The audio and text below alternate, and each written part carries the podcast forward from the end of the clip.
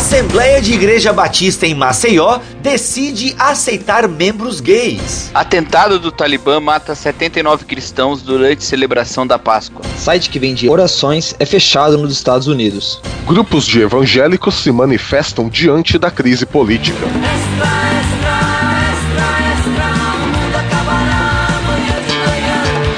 Está no ar o Fora do Éden, porque depois da queda a vida vira notícia. Uma produção do Bibotalk.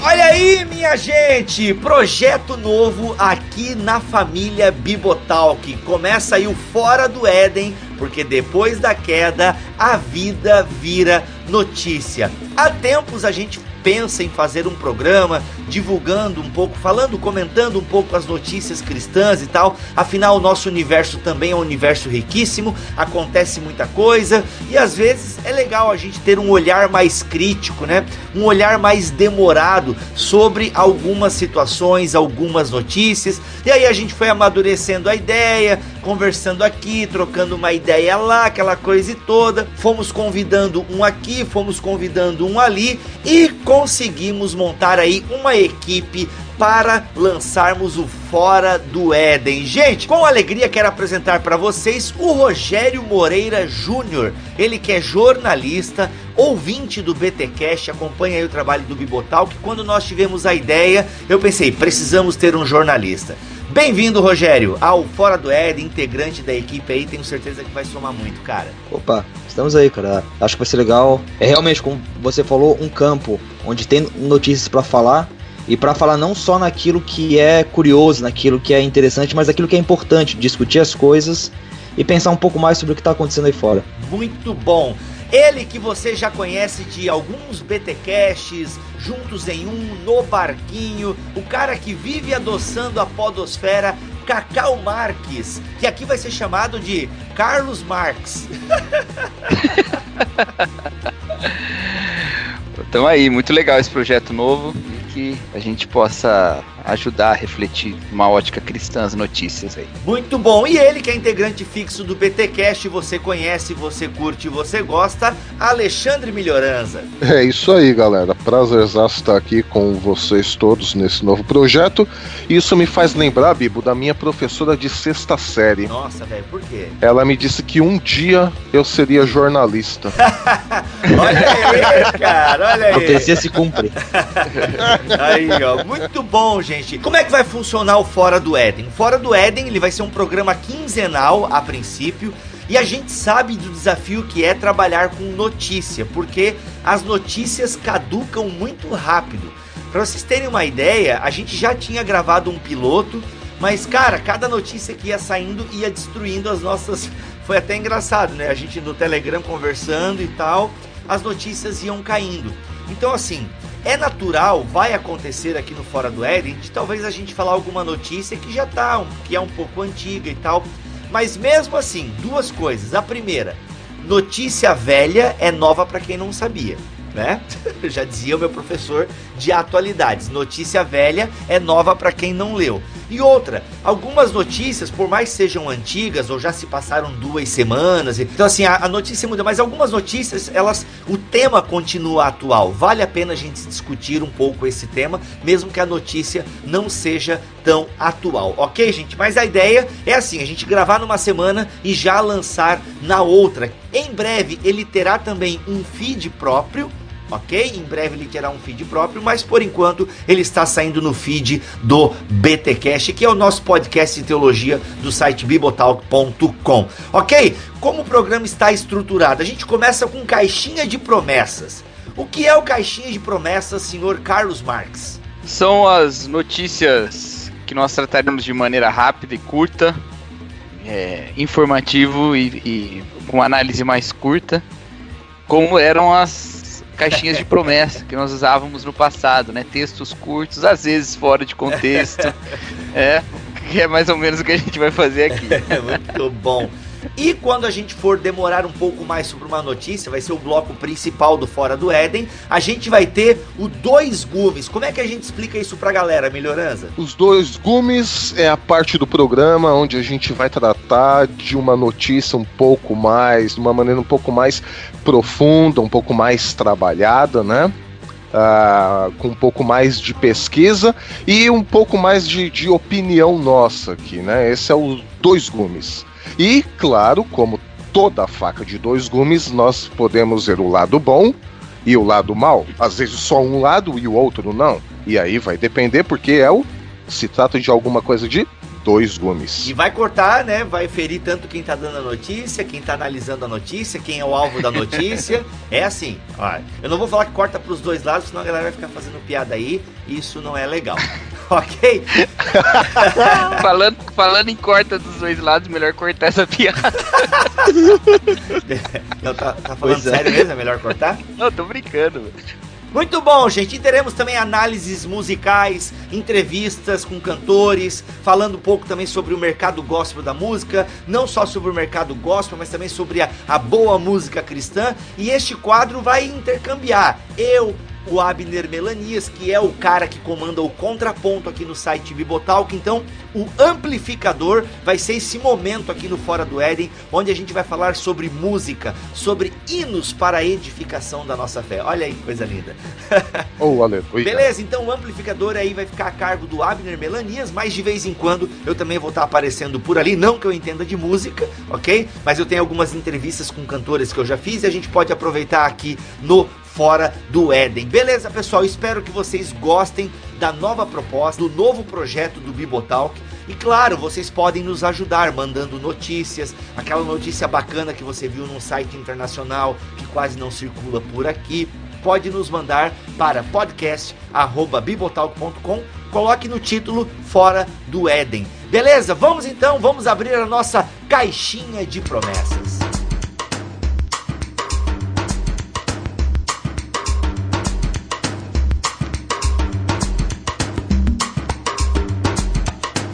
Bom, e como a primeira notícia aqui do Caixinha de Promessas, nós temos uma igreja batista lá de Maceió, a Igreja Batista do Pinheiro, que decidiu aceitar em assembleia uh, batizar membros que se confessem gays. Eu posso falar gays ou tem que ser homoafetivo? Não, gay é uma palavra super tranquila.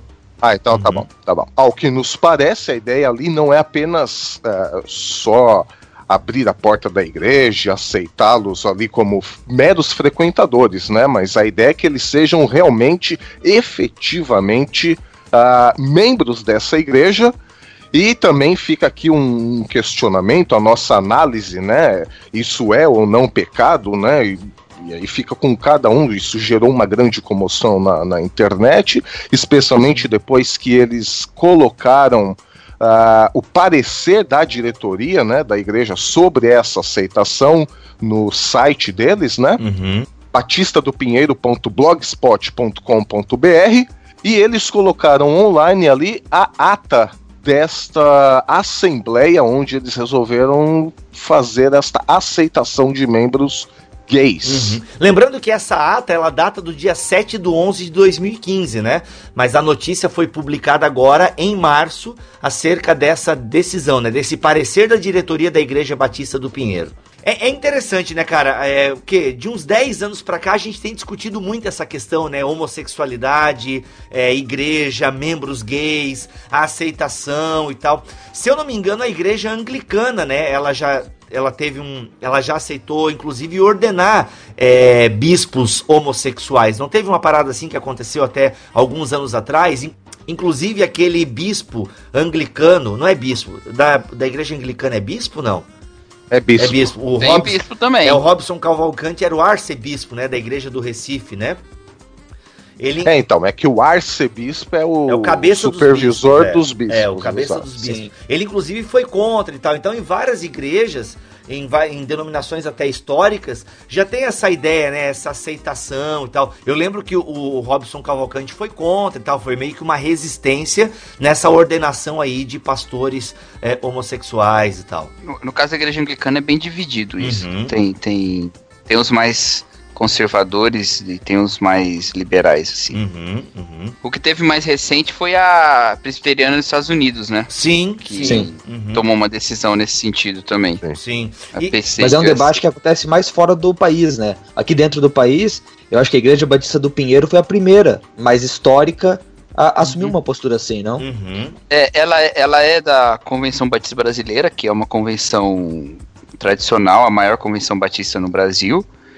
É, você já tinha alianças batistas que uma aliança batista pelo menos, que é a Aliança dos Batistas do Brasil, se eu não me engano, que era mais liberal na teologia, inclusive tinha uma aceitação maior a respeito desse tema, um engajamento na liberação do aborto, né, que é, é uma teologia mais liberal, mas da Convenção Batista Brasileira, eu acho que a do Pinheiro é a primeira mesmo que toma essa, essa, esse posicionamento. Essa atitude explícita, assim, né? Uhum. Mas é interessante notar que é o, o, o, seguinte, né?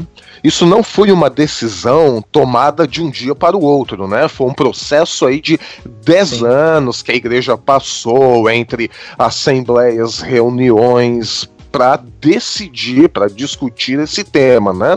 E a decisão foi no fim de fevereiro de 2016, né? E segundo a pastora da igreja, a Ódia Santos, é, já é uma, do... ela é uma das pastoras, né? Ela não é o, o pastor, o pastor principal é um homem.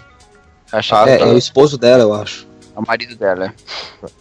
Já em 2011, numa outra entrevista, ela defendia essa posição da aceitação de pessoas que se declarassem gays, especialmente porque em 2006, né, uh, que foi quando começou esse processo, um dos membros da igreja se declarou homossexual. E aí foi o, o estopim para começar uh, o processo de decisão, o processo de discussão desse tema. Uhum. Pois é, é, é, é, complicado e delicado ao mesmo tempo, né, gente? Porque assim, eu confesso para vocês que eu, eu, eu tenho. Eu sou meio dividido nesse assunto pelo seguinte. Uh, eu penso que uma pessoa pode ser homossexual e ao mesmo tempo temente a Deus. Só que eu não estou dizendo que não é pecado, não. Continua sendo pecado, mas é um pecado que a pessoa tem que, tem que trabalhar e talvez ela morra e lutando contra esse pecado. Então eu defendo essa postura, que a pessoa ela talvez nunca mude essa orientação sexual dela enquanto homossexual, né? Essa relação homoafetiva mas eu penso que se ela tem essa orientação sexual, se ela tem essa disposição para homoafetividade, que ela viva no celibato. Entende? Assim, é um pecado que Sim. ela tem que trabalhar nela, mas talvez ela nunca consiga, né? Eu conheço casos de pessoas que foram homossexuais, hoje em dia não são, é, são pais de família. Na verdade, eu conheço um caso bem, bem de perto, né? Mas em conversa recente com essa pessoa, recente que eu digo um ano e meio atrás, ele falou, cara, eu sinto atração pela minha esposa, show de bola, tudo certo, mas assim, é uma coisa que ainda tá em mim, a homossexualidade. Eu de repente me flagro tendo é, né, um sentimento, é, um sentimento por outro homem, né? Digamos, eu, eu, de repente eu me sinto, é, é, por exemplo, assim, nós somos heterossexuais, né? Mesmo casados, a gente corre o risco de ser tentado por uma outra mulher, certo? Isso é uma coisa ou eu tô sozinho nessa? Não, não, você tem razão. Inclusive, eu tô, eu tô, eu tô com. Eu tô contigo, tenho a mesma opinião sua em relação aos homossexuais, uhum. né? Eu, eu particularmente não vejo nenhum problema em aceitar uh, e batizar um homossexual, né? Uh, Cara, isso é bem delicado. Eu, Tem eu, gente agora não, que tá não, desligando, sim, mas eu, vamos com sim, calma, vamos lá. Eu gente. considero, assim, para deixar claro, eu considero homossexualismo um pecado. Sim. Né? Sem Está claro na Bíblia. Tem que, tem que fazer uma exegese, uh, tem que torcer muito a Bíblia para tentar fazer uma exegese e dizer que não é pecado. Sim, é pecado. Só que também é pecado a fofoca, é pecado a maledicência, a ira, a né? inveja, né? A inveja tudo mais. Né? E nós temos membros batizados e congregando nas nossas igrejas que sofrem com, com rancor, que sofrem com ressentimento, com ira, com inveja, com mágoa, enfim, todas essas coisas que também são pecado. Uhum, né? Uhum. Então por que aceita-se um e não aceita-se outro? Mas tem o, essa é a contrapartida da igreja mas tem também a contrapartida deste membro, que é como você falou, Bíblia, eu sou plenamente de acordo, desde que esta pessoa uh, tenha em si a consciência de que isto é pecado e ela queira e ela se dispõe a mudar, eu não vejo nenhum problema. Mesmo que mesmo que hajam recaídas, mesmo Sim. que ela não venha a, a, a nunca uh, se transformar dessa maneira como a gente acha, né? uhum. né? Ele era homossexual, não é? Senão também todo mundo que sofre de ressentimento deveria nunca mais ter isso, a ira também nunca mais.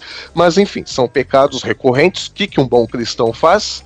Ele retorna sempre aos pés da cruz, pede perdão e reinicia o seu processo de vida. Uhum. Por isso, eu como pastor, não vejo nenhum problema em ter membros homossexuais, desde que eles estejam dispostos a mudar. Uhum, eu É, mas assim, o, o caso da, da Igreja Batista do Pinheiro, que eu acho que é diferente disso, uhum. é que não é essa postura tanto de não, a gente aceita vocês, a gente vai cuidar de vocês, vai levar vocês pro evangelho mas é a partir do pressuposto de que a homossexualidade não é pecado. Sim, é, eu tava lendo aqui, esse para mim é o ponto problemático dessa notícia. Porque aqui eles tornam Sim. a graça bem elástica, né? Uma graça bem elástica, o evangelho de Jesus, né? Até essa ódia diz, né? Jesus inaugura o momento da graça. Os evangelhos atualizam vários trechos do Velho Testamento. Como alguém, é, como alguém pode imaginar apedrejar pessoas hoje em dia? Tipo assim, eu acho assim que eles pegam passagens do evangelho e dão assim, ok, é tudo amor. Gente, é óbvio que Jesus não apedrejou uma prostituta, mas ele também não falou pra ela, vai lá, é isso aí, eu continuo te amando. Não, eu penso que o vai não peques mais, ele é bem emblemático nessa passagem e bem fundamental, sabe? Eu penso que aqui, e não só a igreja batista, mas outros movimentos, eles não, é no, ele, ele, ele, não, existe uma heteronormatividade. Ah, a gente né, ah, não pode. Tem passagens na Bíblia que não dá pra gente levar muito a sério, que são totalmente expressas ao seu contexto, não sei o que. Cara, é bem perigoso isso, é bem perigoso. Então eu acho que, que os motivos que levaram eles a aprovarem eu não concordo, ainda que eu concorde com o teor do que eles querem aprovar, né? Mas a maneira e as motivações eu não concordo. Não só os motivos, mas como é que eles vão trabalhar com isso depois, né? Porque se a homossexualidade não é pecado e um homossexual entra para a igreja, então ele não vai ter nenhum trabalho de discipulado, uhum. preocupado em tratar isso, em é, levar ele para heterossexualidade ou levaria para uma vida casta. Sim. Embora a ata ela cite processos de discipulado, né? Por exemplo, recepção de novos membros, uh, que esses membros passem pelos processos formais de preparação para a recepção de novos membros, a exemplo do seminário Sete Estações, e que me parece que seja um programa de discipulado, né? Eles não deixam claro qual é o teor, né? Ah, deve ser das doutrinas. Seria nesta é, ata. Das doutrinas bíblicas, mas... das doutrinas da igreja, alguma coisa do tipo. Então, como não está bem especificado aqui, uh, me parece que há um processo de discipulado. Resta saber se este processo de discipulado envolve uh, essa questão do, do, nosso tratamento pessoal, do nosso interior, do nosso coração, da nossa vida, o que é pecado, o que não é pecado, consciência e palavra de Deus. É, legal. Cacau, você está muito quieto, eu quero ouvir o outro gume, Cacau, pra gente encerrar. Ué, mas esse aqui é só a caixinha de promessa. Pois é, mas vai lá, pra gente encerrar a caixinha de promessa. Vamos lá, eu quero ouvir a sua rápida opinião, então. Eu, eu fico com essa ideia também de que é pecado, a gente precisa entender isso. É, se a gente só encontrar na Bíblia é, os pecados, ou só considerar pecados bíblicos os pecados que não afetam a nossa moral, a gente está pregando a Bíblia ou a moral humana? Uhum, né? Uhum, então, tem coisas que são difíceis. Esse é um ponto que eu tenho muita dificuldade mesmo, assim. É, confesso, é, é, é um dos pontos que marcam a minha em que eu luto, sabe? Eu costumo dizer que seria muito mais fácil para mim dizer que não é pecado e pronto, né? Sim. né? E, e levar Sim. Então, mas eu, eu entendo que a Bíblia está falando de uma coisa que vai além do meu senso de justiça, então eu preciso me submeter a ela. Agora, com os princípios norteadores que a Bíblia coloca, que é do amor, da verdade, né? Então, me apegando a isso, né? Não caindo pro extremismo do ódio, né? Como muitos fazem.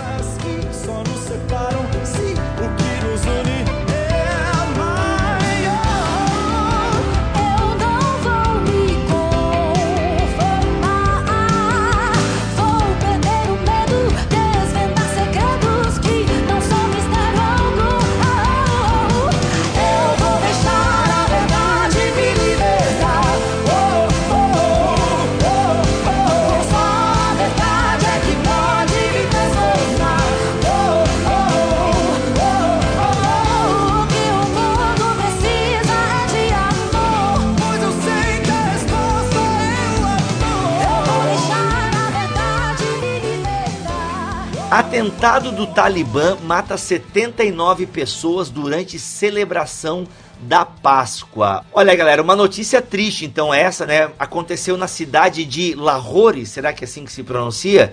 Que é a capital da província de Punjab, no Paquistão. Pelo menos 72 mortos, né? Enquanto a gente grava esse episódio, é o número, mas tem muitos feridos, mais de 350 feridos, sendo que 20 deles estão em situação crítica.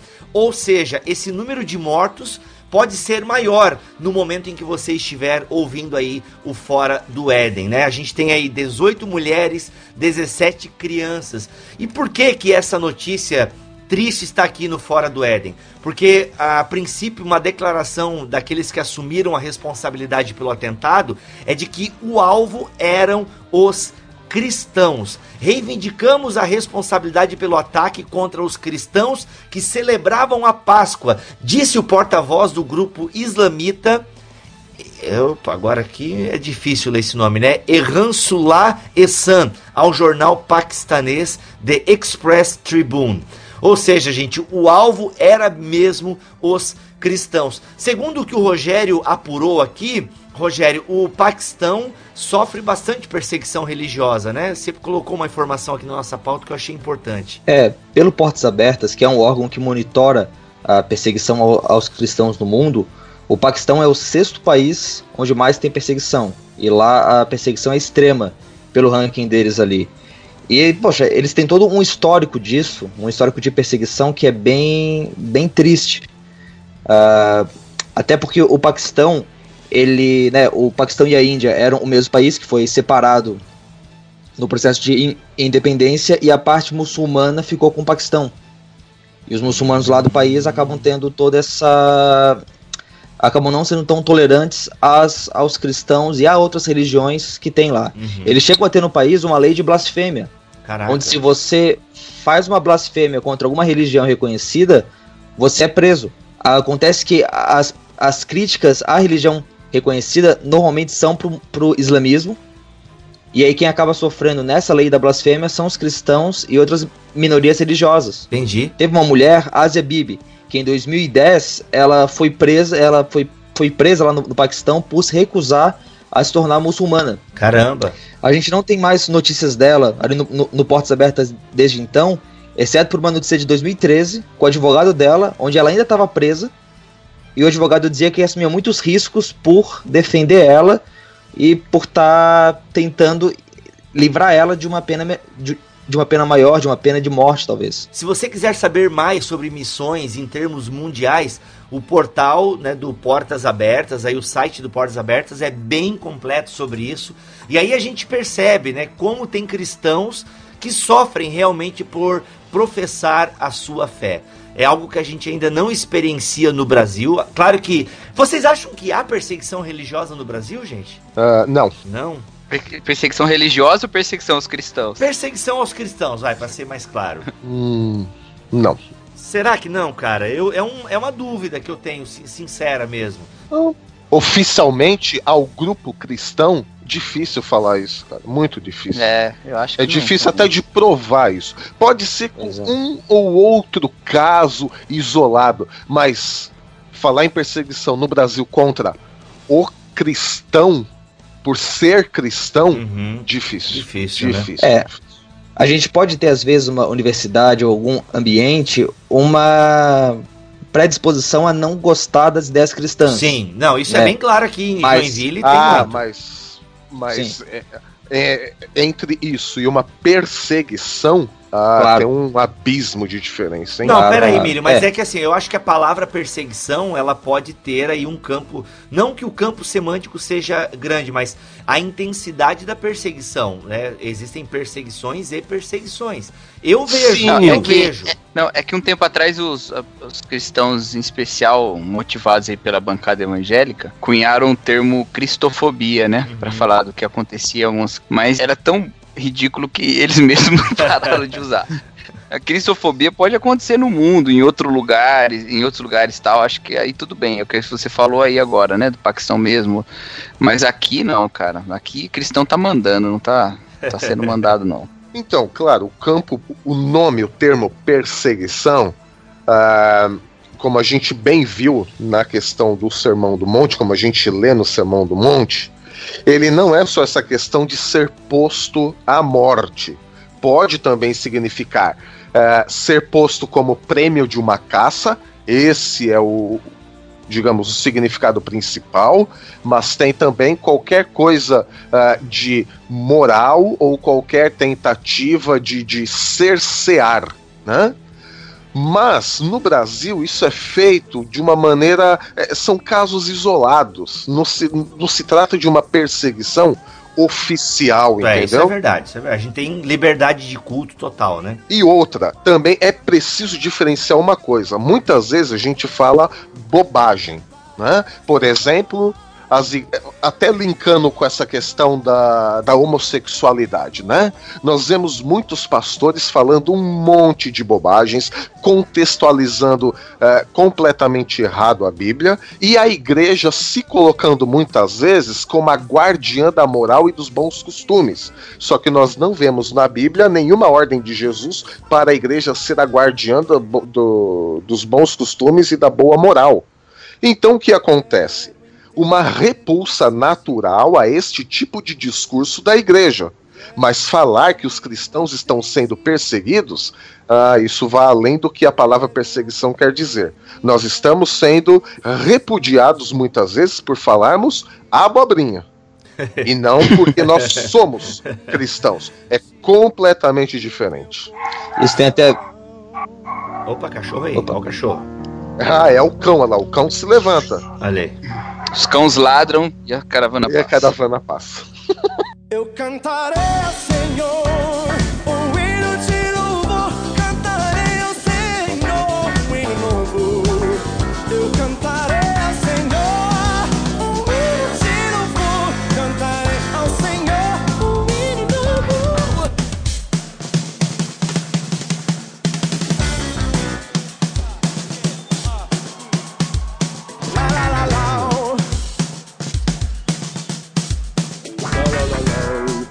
E falando nessas besteiras que alguns cristãos fazem, um site lá dos Estados Unidos foi fechado nesse mês que, que passou. Na verdade, uma página no Facebook cobrava então de 9 a 35 dólares e aí oferecia serviços como oração para ter o bebê saudável, bilhete premiado de loteria, ah, dinheiro para pagar hipoteca. Não, sério? Não. Sério? E só que e para mostrar que era verdade, tinha fotos e testemunhos e uma newsletter semanal com o pastor falando sobre as bênçãos que vinham do site. As e bênçãos aí, que vinham do site? Sim, é, as bênçãos que o site conseguia para aqueles que pagavam o dinheirinho ali. E aí 125 mil pessoas foram enganadas pelo site, que também tinha uma versão em espanhol para pegar mais gente, né? Para pegar o público de imigrantes que tá lá nos Estados Unidos. Caraca, velho. Sério isso mesmo. A gente tá falando de quanto aí em termos de grana, Rogério? Foram 7 milhões de dólares. Cara, por orações? Por orações, por orações. E eu, tô, e eu tô orando pelo povo sem cobrar nada? Você tá perdendo. É. Você pode orar em francês ainda, que é uma oração mais chique, oh, né? Então. Olha aí. Cara, Poxa, é lamentável, se é, hein? Se a gente pagasse por oração, eu tenho certeza que a reunião de oração da igreja ia ter uma frequência gigante, né, cara? Se cada pessoa que fosse lá ganhasse um dinheirinho. Eu vi esses dias um meme, recebi pelo WhatsApp um meme. É, tava bem assim, ó. Jesus é o caminho e nós somos o pedágio. Aí a foto de alguns nomes da teologia da prosperidade no Brasil. Muito bom. Sim, sim. Mas só mesmo crente, né, pra vender o que é graça, né, velho? Não tem jeito. Até recentemente eu conheci uma história, né, de, de um casal que viu, né, que um determinado pastor, né, na televisão, isso aqui no Brasil, tá? Um pastor lá de São Paulo, o cara faz oração, os vícios saem. Não sei se você já viu esse cara aí na TV, eu não sei quem que é, eu nunca vi e o cara faz coisa arada e milagres uhum. e tal. E aí, né, esse, esse, esse, essas duas pessoas foram até São Paulo para receber a oração do cara lá. Meu, chegaram ah. lá, perceberam que o cara só atende um grupinho, quem dá uma oferta maior, tá ligado? Tipo assim, lá eles viram aquilo que a televisão não mostra, né? Mas é isso, cara. A teologia da prosperidade, ela cresce com base na ignorância do povo, né? Porque assim, meu, como é que alguém acredita, cara? Vai dar dinheiro para alguém porque se alguém diz que faz e acontece? Pelo amor de Deus, cara, meu. Um tempo atrás a, a Universal fez o drive-thru da oração, né? Mas não era pago, não. Você entrava com o carro ali, Olha aí. E o pessoal orava por você, até quando tava chovendo, botava um, um tipo um guarda-chuva assim na janela, o cara abria. Aham. E aí tinha um pastor de plantão, orava pela pessoa, a pessoa seguia no trânsito, mas era, era tipo uma entradinha mesmo, Sim. assim, na igreja. Ah, cara, Agora, porque sabe? Porque o problema pra mim é, é- é- Apesar de ter problema nisso também, mas pelo menos não cobra, né, cara? Não, não é você que tá fazendo nada, né? E, e tem um negócio aí nessa notícia que assim, a justiça veio, fez a interferência lá, pegou e tal, mas é porque tem as fotos que são falsas, né? Sim, tem isso, Porque tem isso. o Os- resto. É, o resto não é ilegal. Se você cobrar por oração, a justiça Sim. não pode fazer nada. Justamente, não entendeu? pode. E até um tempo atrás, aquele, aquele comediante americano John Oliver, que tem aquele programa é, Last Week Tonight na HBO, ele fez uma, uma matéria principal lá sobre as igrejas, os, te, os televangelistas. E ele fez, pô, foi, foi bem, bem duro assim, né? E ele terminou diz- mostrando como nada daquilo era ilegal e que ele então ia fundar a igreja dele. Hum, E ele fez. uhum, uhum. Ele fez a igreja dele naquele, naquele programa e, e colheu doações. Chamou lá uma comediante que era do Saturday Night Live um tempo atrás. E colheram doações. Tem esse vídeo na internet, é bem interessante, sim. E, e colheu as, as doações tudo e falou: Não, a gente é uma igreja tal, e acabou. E a gente é uma igreja pela televisão. Depois de um tempo ele tirou isso, fechou tal, que teve Uhum. outras repercussões lá. Sim. Mas do ponto de vista da legalidade não era proibido, né? Então, lá nos Estados Unidos, esse, esse grupo aí só foi pego pela propaganda enganosa mesmo, não pela imoralidade do ato, né? E assim, é fato que a gente. É fato, eu acho que eu posso dizer que é fato, cara. Que muitas igrejas neopentecostais elas pagam para atores. Né? Elas pagam para as pessoas simularem os testemunhos, simularem a- a- as possessões. Isso já vazou. Eu lembro que na década de 80 vazou lá algumas coisas do próprio Morris Cirulo, né? Que hoje em dia o Silas Malafaia traz aqui pro Brasil. Mas na década de 80 o Morris Cirulo andou sendo desmascarado com algumas coisas e tal. Eu lembro de ter lido isso há anos atrás. E aqui fica uma dica de um filme bem legal que retrata um pouco esse comércio da fé, que é o Fé Demais Não Cheira Bem.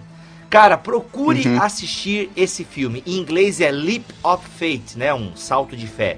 Leap of Faith, Uhum. que é com o Steve Martin.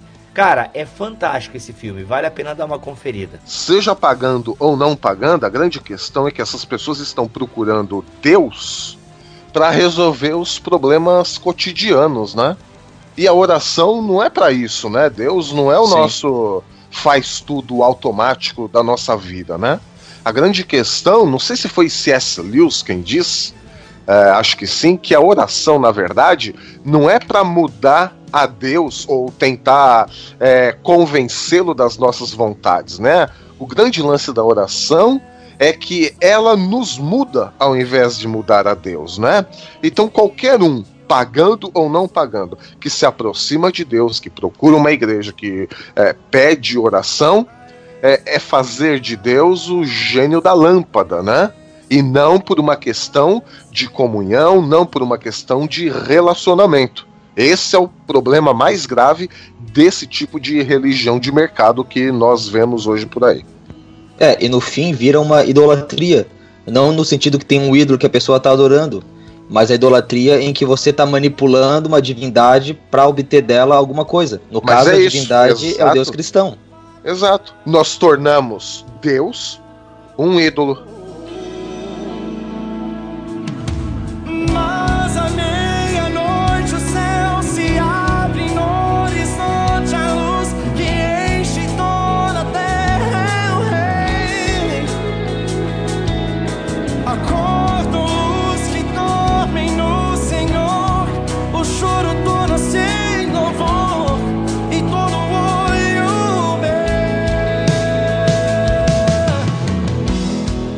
Olá, meu nome é Abner Melanias e eu comando o podcast Contraponto, produzido e veiculado pelo Bibotalk.com. E este é o Amplificador, o espaço dentro do Fora do Éden em que procuraremos reverberar alguma notícia interessante. Nessa edição, Leonardo Gonçalves anuncia pausa na carreira. De acordo com entrevista a Raquel Carneiro da Veja, a data para retorno é incerta. Disse ele, aspas, Vou trabalhar bastante esse ano e no próximo fico fora. Não sei se volto, fecha aspas. A notícia pegou de surpresa os fãs, porém, mais que isso, algumas falas do Leonardo Gonçalves nessa entrevista me chamaram a atenção. A primeira delas tem a ver com o fato dele estar bem cansado, após 22 anos de carreira, e da exposição que ele não esperava. Abre aspas. Não quero soar ingrato, mas meu projeto de vida nunca foi ser cantor. Fecha aspas. Esquecemos muitas vezes que os ícones que elegemos para admirar são, na verdade, pessoas diferentes da imagem que criamos ou que venderam para nós. Isso abre margem para pensarmos também na imagem que vendemos aos outros sobre quem somos. A segunda fala tem a ver com a experiência religiosa do cantor. Diz ele, abre aspas, Fiz um trato com Deus que eu ia cantar enquanto ele quisesse que eu cantasse, fecha aspas. Seria muito bom se nós tivéssemos um relacionamento com Deus em que ele determinasse os começos e os fins, não? Somos insistentes em fazer do nosso jeito. Uma outra fala que me chamou a atenção tem a ver com a representação e imagem, só que no aspecto musical.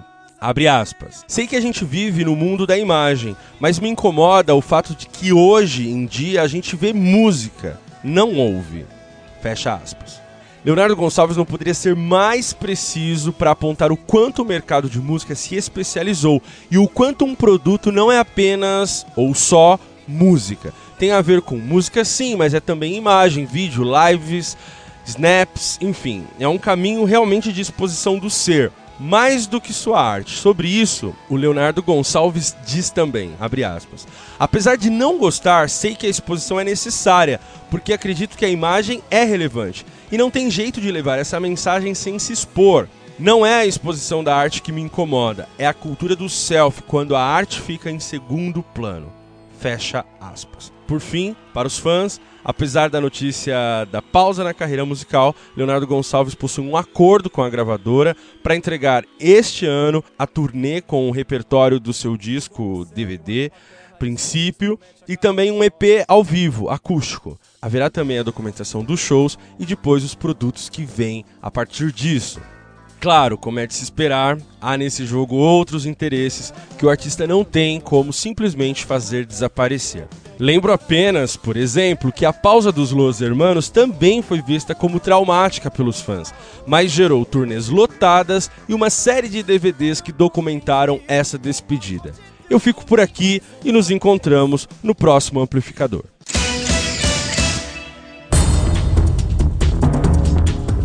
E agora é aquele momento dois gumes aqui no Fora do Éden, onde a gente vai se deter um pouco mais na notícia. E é óbvio, gente, que a notícia dessas últimas semanas é a operação Car Wash. Não, não brincadeira, isso aí Car Wash é do Breaking Bad, né? Onde o, o Walter lavava o dinheiro dele.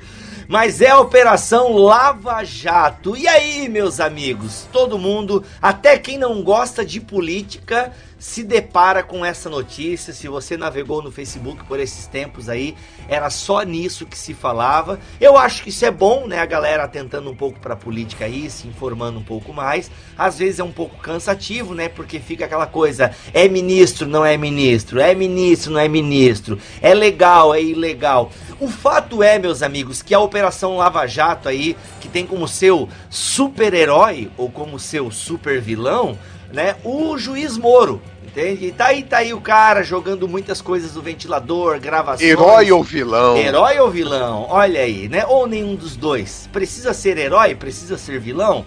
Não sabemos. Ele é o, o Judge Dredd. Ele é o Judge Dredd, isso aí mesmo. Ou seja, herói ou vilão, enfim, talvez não precise ser nenhum dos dois. O fato é que a Operação Lava Jato desencadeou uma série de sentimentos no povo, no povo em geral. E uma coisa interessante: vários grupos religiosos se manifestaram acerca do que está acontecendo no cenário político brasileiro. Então, olha só, isso é uma coisa interessante. Eu achei muito bacana o fato desses grupos religiosos terem se manifestado, o que gerou também muita discussão na internet, e a gente vai tentar aqui olhar, né, pelos dois gumes aí. Olha, vamos cortar para os dois lados essa notícia para ver quanta tripa sai. É, acho que a gente podia fazer uma cronologia das declarações aí, né? Muito bem. Quem foi o primeiro então a se posicionar acerca do que está acontecendo aí no cenário? Eu- Eu acho que foi a Presbiteriana Unida, né? Sim. A Igreja Presbiteriana Unida. Sim. Eles lançaram um como é que chama? Um manifesto aí, um documento, uma declaração da própria é, convenção da Presbiteriana Unida, né? Uhum. Que é diferente da Presbiteriana do Brasil, da Presbiteriana Independente, Sim. das outras. Ela falando sobre isso e se colocando com. é, repudiando o que ela chama de mediatização da justiça, né? Então o foco maior da declaração da Presbiteriana Unida é essa. Né, os vazamentos, né, que não é a questão do áudio, porque o áudio não tinha nem sido vazado, eu acho, quando a Presbiteriana Unida soltou. Não, não. Eram os vazamentos, eram os vazamentos das delações para a imprensa Uhum. que eles estavam criticando. né? Uhum. E, e é, é mais nesse sentido, então, é colocando certa preocupação a respeito do processo jurídico. Uhum, né? É o tópico 5, né? A IPU condena o vazamento seletivo de trechos de depoimentos, sejam de acusados, investigados ou delatores, sempre dirigidos previamente a alguns órgãos de comunicação que entregam um produto de conteúdo nem sempre imparcial e justo. É, e, inclusive, são 10 pontos também, né? Que é, que é a declaração da. Eu não sei se eles escolheram por causa daquele 10 medidas contra a corrupção para fazer um contraponto. Olha aí. Mas eles colocaram 10 pontos também, né? Aí acho que depois vem da Vida Nova, né? Que foi Sim. bem quando. Bem quando vieram as denúncias contra o Lula, quando veio a, a condução coercitiva e depois a, Uhum, algumas denúncias lá. uhum, uhum. E eles estavam. Tava acontecendo no Congresso da Nossa. Você tava lá, né, Bibi? Tava lá. Cara, não se falava de teologia lá no Congresso Vida Nova, só se falava de política e ca- ca- cada almoço, janta ou café era, ó, ouviu a nova gravação aí? Ah, A única pessoa que tá, ficou tá. feliz foi o Franklin Ferreira, porque ele tava lançando o livro dele sobre política, né? Então, Só, só se falava de política, então tava igual o grupo do PTCast no Telegram. sim, tava só isso, cara. Só se falava disso. Isso. Porque realmente foi Só chocante, se né? falava disso. Foi chocante, foi, é, foi muita coisa jogada, assim. Então a galera. E aí lá, né, os teólogos presentes na, no décimo Congresso de Teologia Vida Nova, eles fizeram uma declaração, leram essa declaração é, para o- os presentes, e aí quem quisesse poderia assinar. Inclusive, o Bibotalk também, enquanto site, é, assinou lá, porque você pode, né, assinar a declaração, você pode se mostrar favorável a ela. Essa declaração do Congresso Vida Nova, é, eu achei ela bacana, gostei, eu até me emocionei, cara, sendo sincero aqui, sem falsa demagogia. Existe demagogia verdadeira? Acho que essa expressão é meio estranha, né? sem Ah, falsa lá, demagogia. Anyway, não é o ponto aqui. Mas eu achei, por quê? Porque essa, essa, essa declaração, ela começa falando dos nossos pecados, sabe? É, e eu achei isso muito bacana, porque eu vejo que se está acontecendo muita coisa no Brasil é, do que está acontecendo, é um pouco juízo, é um pouco não, né? É o juízo de Deus também sobre a nossa nação, sabe? Então, eu, A gente pode falar de juízo, como alguns têm, têm falado às vezes, como a, a corrupção, a, a sociedade, a, as leis que são contra a igreja. Mas o que é legal dessa confissão é que aceita que a igreja pode ser parte desse juízo. De que a falta de ação da igreja é que tá causando isso que tá acontecendo aí. Da gente O- não tá o- pregando a palavra, não tá orando. É, essa é uma declaração, né, como deveria ser, inclusive, vindo de um congresso teológico, né? Muito mais teológica do que sociológica ou política, né? sim, bastante. Ela fala a respeito da igreja, do que a igreja faz ou deveria ter feito, né? E ela dá, dá é, assim, claro que a vertente é, pela qual ela seguia, né, um, um segundo nível de interpretação, Uhum. aponta para um, um certo posicionamento. E Sim. como todas elas, afinal de contas, todas elas são manifestos. Eu vejo gente falando, ah, mas às vezes não são isentos e tal. Mas é um manifesto. O manifesto não é para ser isento. Sim. O manifesto claro. é para manifestar o que a pessoa pensa, né? Não é um comunicado, um, um, um fora do Éden, que também não é, não é isento, Não, nem né? um pouco. Mas é, é, um, é, um, é um manifesto, Sim. né? E no caso esse da Vida Nova, ele tem um cheiro de direita, assim, enquanto que o da IPU che- tem um cheiro meio de esquerda, assim. Tu quer dizer isso, Cacau? É que, na verdade, existe um histórico da, da- das instituições em si, né? A Vida Nova tem recentemente publicado publicações que têm uma visão política um pouco mais liberal do ponto de vista da- da- do papel do Estado e tal, né? Uhum. Até o, o livro do Frank Ferreira é nessa ideia. Já a IPU, ela tem uma, um- uma história de engajamento social que vem da época já da ditadura, que foi quando ela rompeu, inclusive, com a, com a presbiteriana do Brasil, né? Então, é, ela tem essa, essa visão, né? Quer dizer, o, o- um dos fundadores da IPU é compositor daquele hino que estou fazendo Sou Cristão, que já naquela época falava sobre a injustiça contra Deus e a vil miséria insulta aos céus. né? Olha uma, aí, cara. uma visão bem Uhum. é, uma visão bem, bem. que hoje a gente aproxima do que seria a missão integral, que também não é necessariamente de esquerda, mas Uhum. a, a questão do engajamento social. Então, é, você vê esse segundo nível aí de interpretação, mas os textos em si não necessariamente se colidem, porque ninguém está defendendo. Uma coisa é, eu digo para alguns, você fala, não, mas ah, porque depois veio o da missão na íntegra, Isso. né? E o da missão na íntegra ele se posiciona bastante é, é, preocupado com o andamento do processo jurídico também. Sim. uhum. E alguns colocaram, não, ele insinua que o processo não está sendo correto, com isso defende o corrupto. Isso, isso. Eu digo, ó, uma coisa é defender o corrupto, outra coisa é defender a corrupção. Eles não estão defendendo a corrupção, porque eles não acreditam, mesmo que defendam, no, no que o texto não faz isso, mas mesmo que defendessem o Lula ou quem quer que fosse, não os defendem por serem corruptos, Uhum. mas por acharem que não são corruptos. Eles não estão defendendo a corrupção. entendeu? Hum. Então, a gente precisaria, eu acho que um pouco tirar as, cor- as cores do nosso Fla-Flu aí, amarelo e vermelho, né?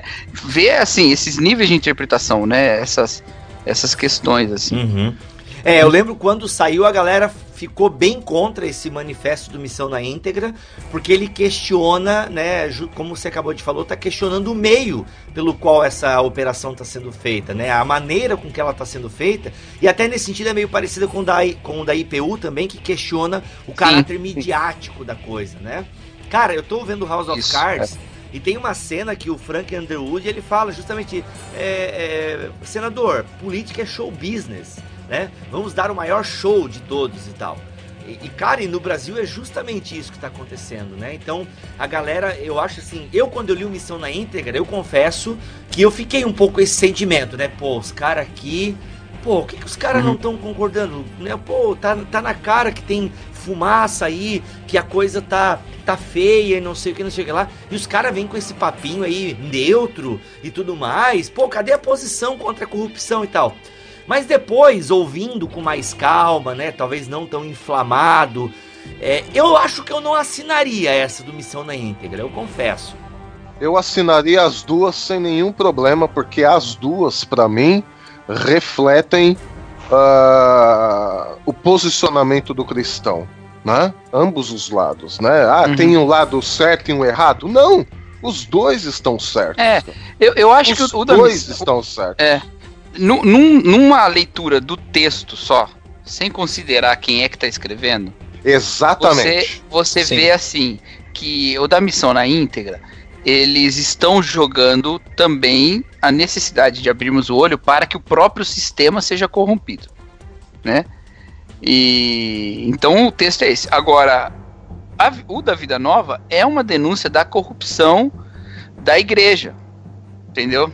Então é um posicionamento de todos contra a corrupção, mais um da corrupção da igreja, porque tem um, um, um trecho do Vida Nova que eu acho que é onde o viés fica mais explícito, que é um repúdio a- a- ao abandono do evangelho por ideologias humanas, né? Claro que isso tem um- uma interpretação muito clara que- se a gente olha quem é que está escrevendo. Mas, se você quiser ignorar quem é que está escrevendo, você também consegue ver que isso é errado, né? Exato. Isso é errado. Sim. Então, então eles estão eles estão fazendo uma declaração.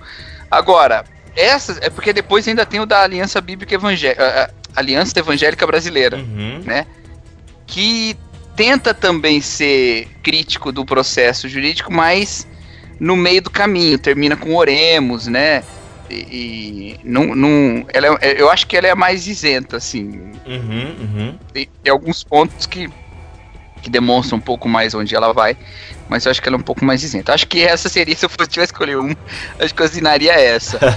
É, e, mas, ainda assim, né, são declarações que são, tentam ser um, um, um chão comum para um monte de gente que pensa diferente, né?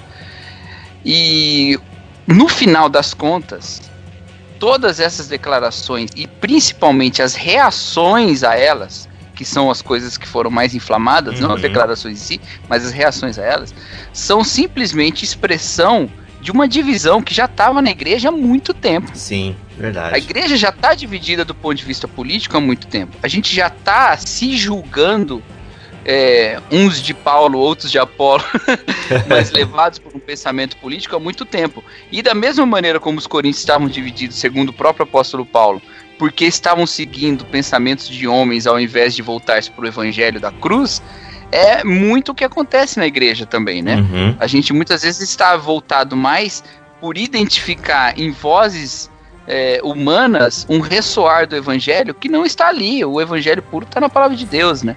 Então, isso aí é, seria. é, eu me espantei, mas eu não deveria ter me espantado com as reações, porque isso é o, a- o fluir normal da divisão que já estava acontecendo antes, né? Uhum. É, essa é a grande questão, né, Cacau? É você.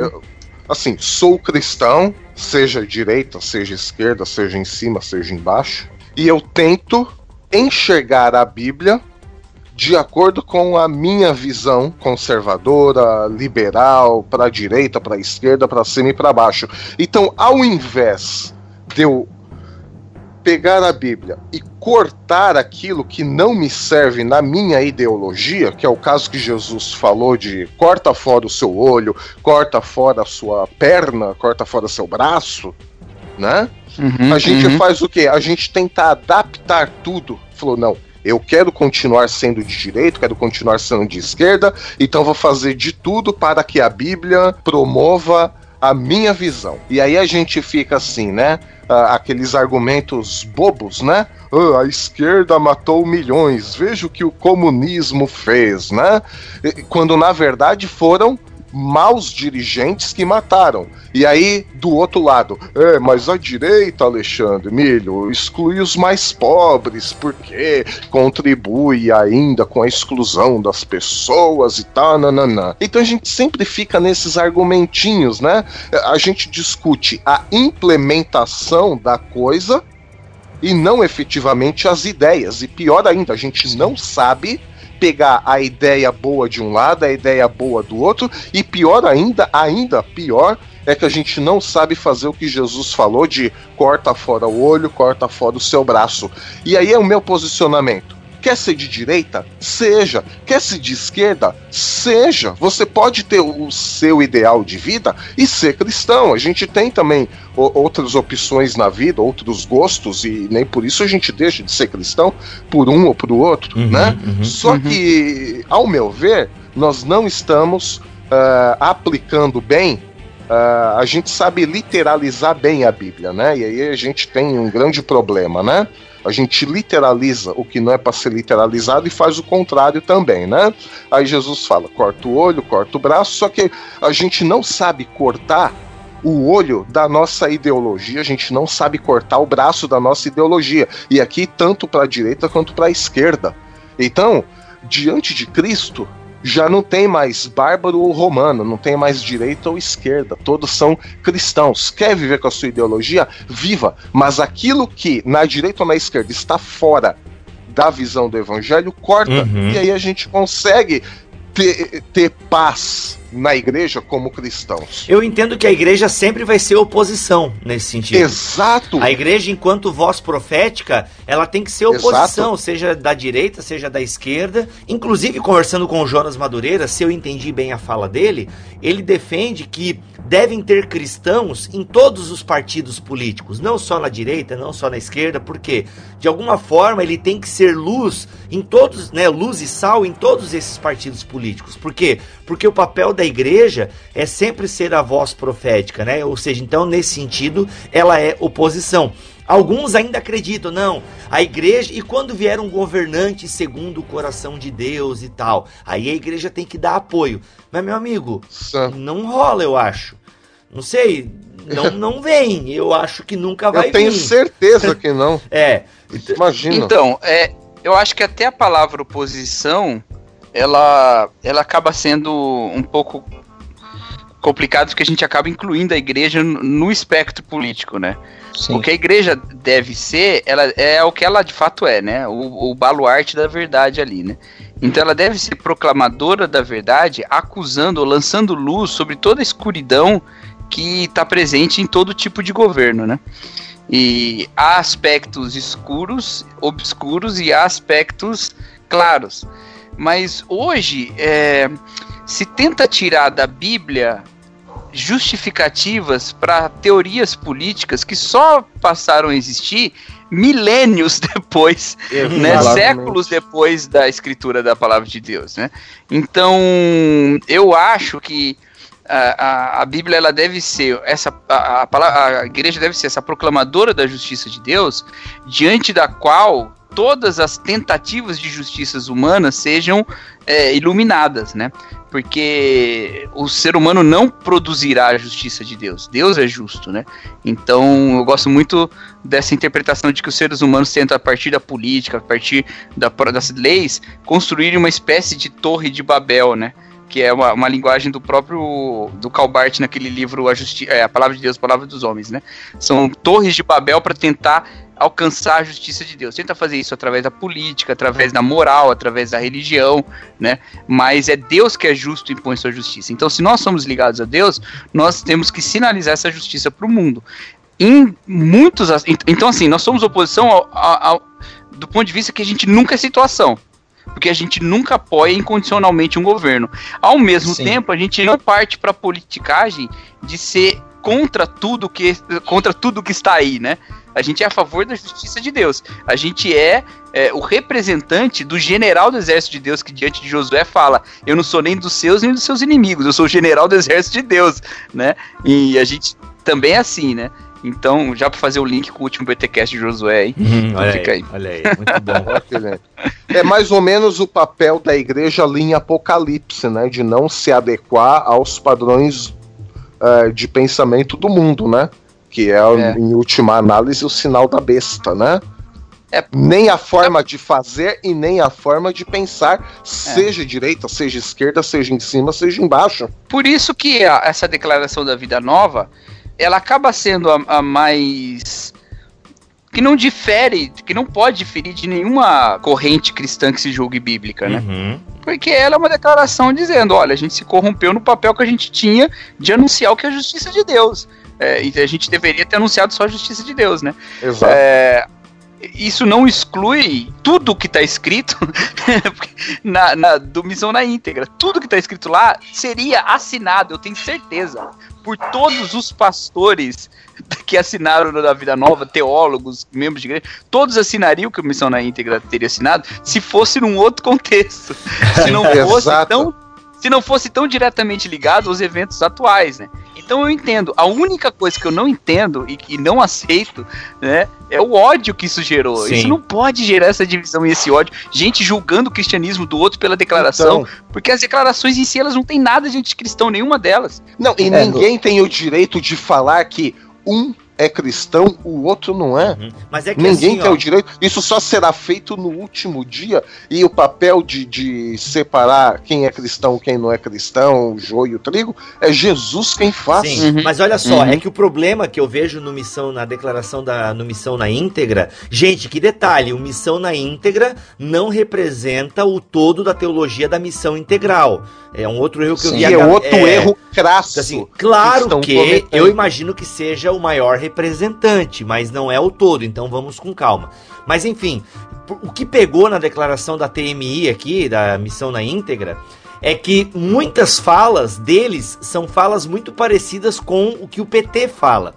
Então isso que acabou pegando, ah, somos contra, eu até acabei me perdendo aqui, né? Mas somos a favor da democracia, de- os o voto deve ser respeitado, ó, exigimos respeito ao voto, toda eleição é uma convocação e o embate entre eleitores e tal, tal, tal. O mandato otorgado pelo povo por meio do Uhum. voto não pode ser levianamente questionado. Então assim, pô, daí alguém pode dizer, mas quem disse que está sendo questionado de maneira leviana e tal? Sabe? Então é alguns pontos aqui da declaração da, da missão na íntegra que soam, é, não é que soam, são muito parecidas com o que os petistas têm falado. Tá? Então eu acho que, claro, somado ao fato de que tem nomes que já são odiados na- né, no cenário religioso brasileiro, né? Ed, Ariovaldo, que eu nem o Ariovaldo com certeza assinou, porque ele até fez um vídeo defendendo, né? Agora outros a gente não sabe direito se assinaram porque qualquer um podia botar qualquer nome lá. Então o que acontece? Isso que acabou pegando, né? Tem o histórico do Ariovaldo Ramos, né, em termos de teologia da missão integral e tudo mais, e algumas frases nessa declaração são frases que lembram muito o PT, o discurso do PT. É, mas de novo, se fosse num outro contexto, se fossem tirar um, um, um candidato eleito só porque ele é, tem um posicionamento anti o- a liberação do casamento gay, por exemplo. Isso não é motivo para impeachment, ele foi eleito, né? A, a maior parte dos, que- dos signatários da Declaração da Vida Nova assinariam as mesmas palavras, iguais. O direito do voto tem que ser, tem que ser mantido, não pode ser levianamente questionado, porque seria um questionamento leviano, né? Então, quer dizer, em essência, a declaração não é anticristã. O que difere é a opinião dos signatários sobre o atual governo. E a opinião de qualquer pessoa sobre o atual governo não é matéria de fé explicitamente. Ainda não é. Pode ser um dia. O dia que defenderem a corrupção, aí tudo bem. Mas defender os corruptos por achar que não são corruptos é uma, pode ser uma desinformação. Então, eu vou até ser mais claro aqui. A Braulia, Isso. Acho que foi ela, Sim. deu uma resposta. Eu achei que foi das reações às declarações. é, é, é, ela disse que escreveu um texto depois. O outro texto eu não li. Não, não, sei eu tô ela disse procurando aqui não achei. Eu também tô nesse é, texto dela. ela não aqui. escreveu ainda. Não. É, o primeiro texto foi uma das reações mais centradas que eu vi. Uhum. Ela disse: amigos meus assinaram e eu sinceramente acho que eles estão errados e no futuro vão reconhecer que estão errados. Uhum. Se não reconhecerem, eles provavelmente terão se vendido pro lado errado, porque ela acha que um dia a verdade que ela defende vai vir à tona. E ela defende com tanta veemência isso que ela tá dizendo: olha, eles vão ver um dia que eles estão errados. Uhum. Então, acho isso absolutamente defensável, acho muito, muito correto da parte dela. O Marcos Botelho fez uma declaração no mesmo sentido. Eu acho que os meus irmãos erraram, eu não assinaria, mas eles não deixam de ser meus irmãos por causa disso, né? Por falar em Marcos Botelho, Cacau, eu penso que pra gente não encerrar essa discussão, porque eu quero, e meu desejo, ouvinte, é que você vá pros comentários também questionar e, e mostrar os dois gumes aí desse lado, né? E mostrar os seus dois gumes desse assunto. Mas o Marcos Botelho fez uma declaração, é, ou ele elencou 16 pequenas verdades dos dois lados, né? Os dois gumes que vejo em todos esses escândalos do Brasil. E eu quero ler aqui na íntegra o que ele escreveu, porque pra mim foi uma das melhores publicações acerca deste assunto, né, deste momento histórico é, na política brasileira. E eu quero ler e a gente pode comentar um pouquinho ela aqui. O primeiro ponto. Nunca no Brasil tivemos uma operação tão grande e ousada como a Lava Jato. As coisas estão mudando. 2. Parece que só tem um partido que está sendo investigado. 3. Se um partido está 14 anos no poder, é natural que a maioria dos investigados sejam desse partido. 4. O ritmo do julgamento do Cunha é muito mais lerdo e o do Renan nem tem ritmo. Nunca antes na história desse país se prendeu tantos empresários ricos. 6. A divulgação das delações premiadas antes da investigação tem invertido a máxima de que alguém é inocente até que se prove o contrário. 7. Tá claro que o sítio em Atibaia é do Lula. 8. 8. Tem escuta que foi divulgada do Lula que parece que não tem nada a ver com corrupção. Parece que foi só para difamar a sua imagem. 9. A Dilma tem foro privilegiado e, mesmo não sendo o telefone dela, me parece que o princípio do sigilo deveria ter sido mantido. 10. Muito estranho essa pressa toda do PT em colocar o Lula como ministro. Parece que contam com alguns amiguinhos no STF. 11. O impeachment é algo legal e constitucional. 12. Muito estranho que um terço da comissão do impeachment são investigados por corrupção no STF. 13. As pedaladas do Robin, brincadeira. As pedaladas fiscais ajudaram a Dilma a se reeleger em uma mentira eleitoral gigante. 14. Já tivemos outros tipos de pedaladas e ninguém fez nada. 15. Com tantas provas de corrupção que a Lava Jato já enviou para o TSE, estranho, eles continuam calados quanto à cassação da chapa Dilma Temer. 16. Algo muito grave aconteceu nos últimos anos para ter a ruptura da parceria PT e Globo. E aí, meus amigos? Olha, dos 16 pontos eu concordo com 15. Olha aí. O que? Você ah, acha não vai que não tem- dizer que é o sítio do Lula. Você não acha Não, não. eu, eu, simp- eu só acho que. Na verdade, eu, eu diria que. eu- Porque eu acho que o, esse ponto 16 aí, da parceria PT Globo, ela nunca foi de fato uma parceria. Ela foi uma. Uma tolerância necessária para Globo conseguir o, o máximo de, de benefício que ela pode. Porque, assim, uma coisa que as pessoas às vezes não entendem é que a Globo, eu, pelo menos é uma convicção que eu tenho muito forte, a Globo não é exatamente um, um- um instrumento politicamente engajado, ela é simplesmente, ela tem engajamento com o dinheiro. então o que for trazer, o que for trazer o maior ganho, ela vai aceitar. Ela nunca quis o PT no poder, mas uma vez que o PT tá no poder, ela precisa tirar o melhor benefício disso, e tirou. No, no momento agora já não é mais vantajoso. Então, se ele transformasse o ponto 16, é claro que agora a Globo escolheu um lado, eu acho que ele estaria bem certo em dizer isso, porque ficou evidente. E, e- e os meios de comunicação podem escolher o lado. A Veja escolheu um lado faz um tempão já. A Carta Capital escolheu o lado na sua origem. Então não teria problema nenhum, né? A gente ainda aqui no Fora do Éden não escolheu um lado, mas depois dessa gravação a gente vai escolher. Então, então não teria problema, né? Eu, eu só não acho que, que, essa, que essa parceria fosse tão forte ao ponto de precisar de algo muito grave, não. Só deixou de ser vantajoso só. É, e isso que ele fala aqui, na verdade, me parece muito uma visão de bom senso diante de Uhum. tudo que está acontecendo, né? Então você não vê aqui nem tanta novidade, mas é olhar para as notícias, como por exemplo no caso do, do sítio do Lula. É uma coisa clara. É uma coisa que até nem vale tanto a pena mais gastar tempo discutindo isso. É, só, só vale a pena do ponto de vista da prova, né? Eles precisam. no no Sim. rito jurídico vai precisar da- dessa prova de Sim, maneira inquestionável, né? É isso que tá É. pegando, né? E por isso que eu acho que, É isso que tá pegando. eu acho que soltar, né, o vazar aí essas delações, porque cara, você pode citar qualquer nome na delação. Você pode citar qualquer um. O problema é que a galera já divulga. Uhum. Tá, mas meu amigo, cadê as provas agora? Entende? Porque realmente, por isso que a justiça é cega, né? Não é isso. Ela você tem que. Ela é imparcial no seu julgamento. E como é que ela faz o julgamento? Meu amigo, você tem que provar preto no branco. Né? É, eu não sei porque que tem essa expressão preto no branco, mas ou seja, você tem que provar, a coisa tem que estar clara, né?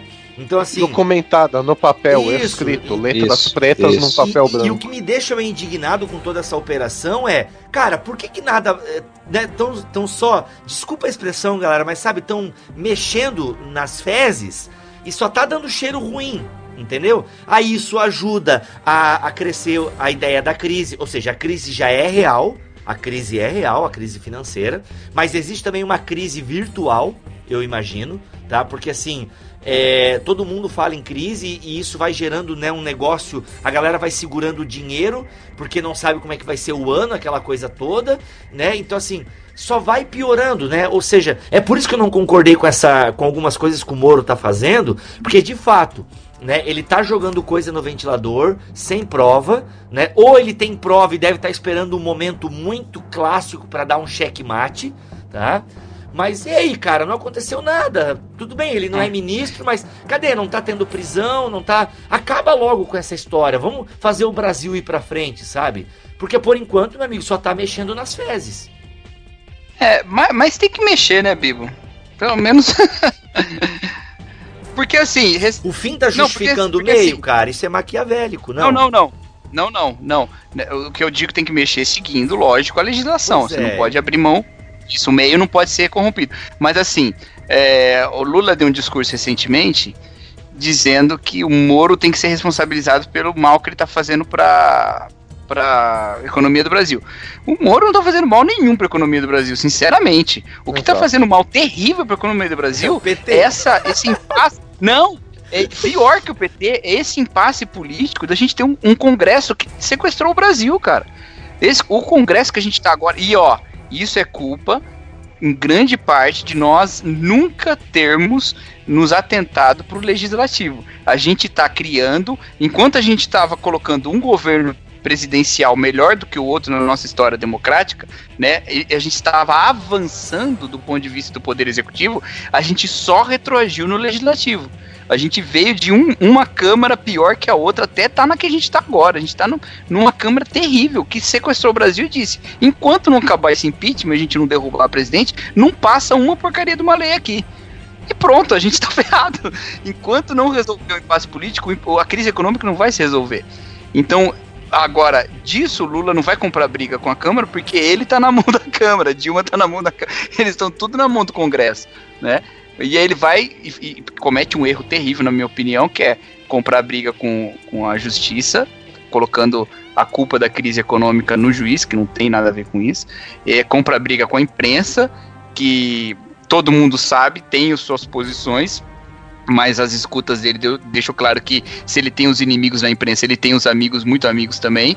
Então, é, tá, a coisa tá só piorando pro lado dele, né? Uhum, uhum. Sei lá, acho que deu uma divergida aqui, qualquer coisa, se vocês quiserem cortar. Não, sigamos, sigamos. Não, e a grande, e a grande questão também, e aí vamos ver até que ponto a Lava Jato vai avançar nisso, é que a gente pensa muito ah, nos políticos em si, lá no Congresso, seja a nível executivo, judiciário, legislativo, e nas empresas envolvidas nisso, né?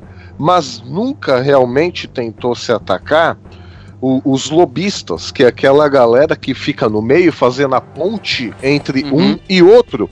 Então, se a gente pode trocar o Congresso inteiro, pode até trocar as empresas, mas se a gente não mexer nos lobistas, nos caras que fazem esse meio de campo entre o, o governo brasileiro e essas empresas, por financiamento de campanha ou sem financiamento de campanha, caixa 2, caixa 3, seja lá o que for, a coisa não vai avançar. E aí eu vi que a Uhum. Lava Jato, ela tentou já entrar na Odebrecht, prendeu o doleiro não sei da onde, é, já convocou o, o lobista não sei quem lá para fazer, para prestar depoimento. Mas assim, o fato é que esse meio entre Congresso e empresas não avança.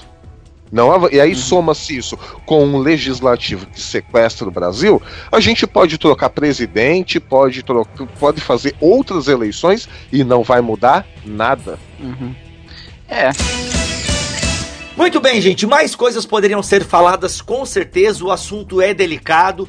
Coisas estão acontecendo semanalmente nesse cenário político. Nós queremos a sua opinião. E aí, o que você acha dessas declarações? Você assinaria todas? Ah, eu não li as declarações. O link para você ler elas ou para você lê-las? Qual que é o certo, hein? Para vocês Lelas. lê-las. Lê-las. Para vocês lê-las, tá? Está aqui na postagem deste Fora do Éden. Deixe o seu comentário o que você achou desta nova atração. Viu uma notícia bacana, interessante e legal? Manda pra nós. Beleza? E meus companheiros de bancada, muito obrigado por estarem aqui no Fora do Éden. Voltamos numa próxima com mais notícias boas, espero, ok? Mas estaremos aí fazendo a cobertura. Você acabou de ouvir o Fora do Éden, mais uma produção do bibotalk.com. Voltamos aí daqui a 15 dias ou de repente num plantão extraordinário. Afinal, depois da queda, a vida vira notícia.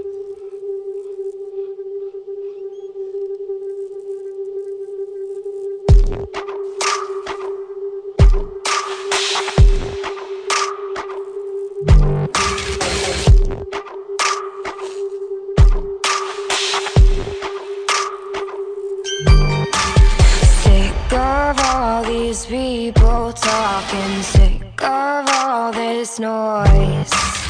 Tired of all these cameras flashing, sick of being poised.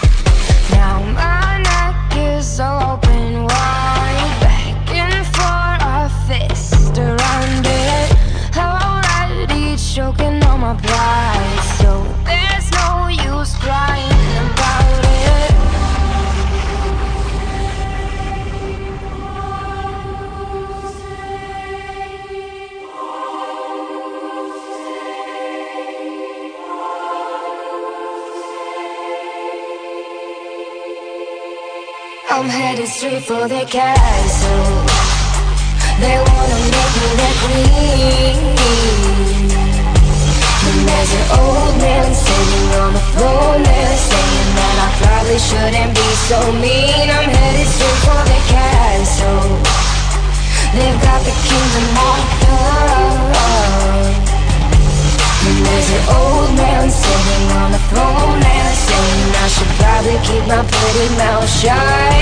Straight for the castle. Oh, all these minutes passing, sick of feeling used. If you wanna break these walls down, you're gonna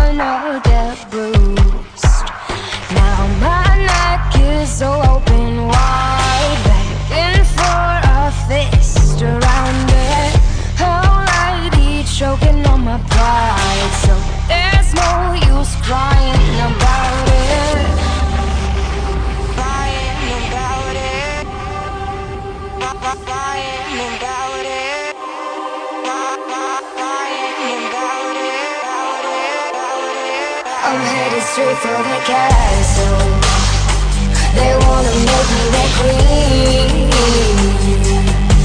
And there's an old man sitting on the throne there saying that I probably shouldn't be so mean. I'm headed straight for the castle. They've got the kingdom locked up. And there's an old man sitting on the throne there saying I should probably keep my pretty mouth shut. Straight for the castle.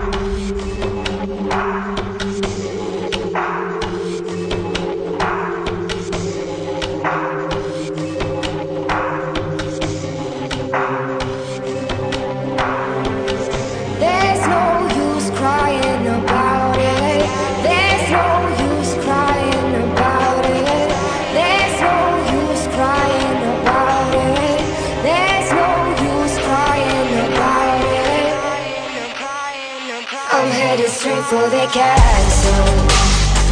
They wanna make me their queen. And there's an old man sitting on the throne there saying that I probably shouldn't be so mean. I'm headed straight for the castle. They've got the kingdom locked up. And there's an old man sitting on the throne there saying I should probably keep my pretty mouth shut. Straight for the castle. They wanna make me their queen. And there's an old man sitting on a throne there saying that I probably shouldn't be so mean. I'm headed straight for the castle. They've got the kingdom locked up. And there's an old man sitting on a throne there saying I should probably keep my pretty mouth shut. Straight for the castle.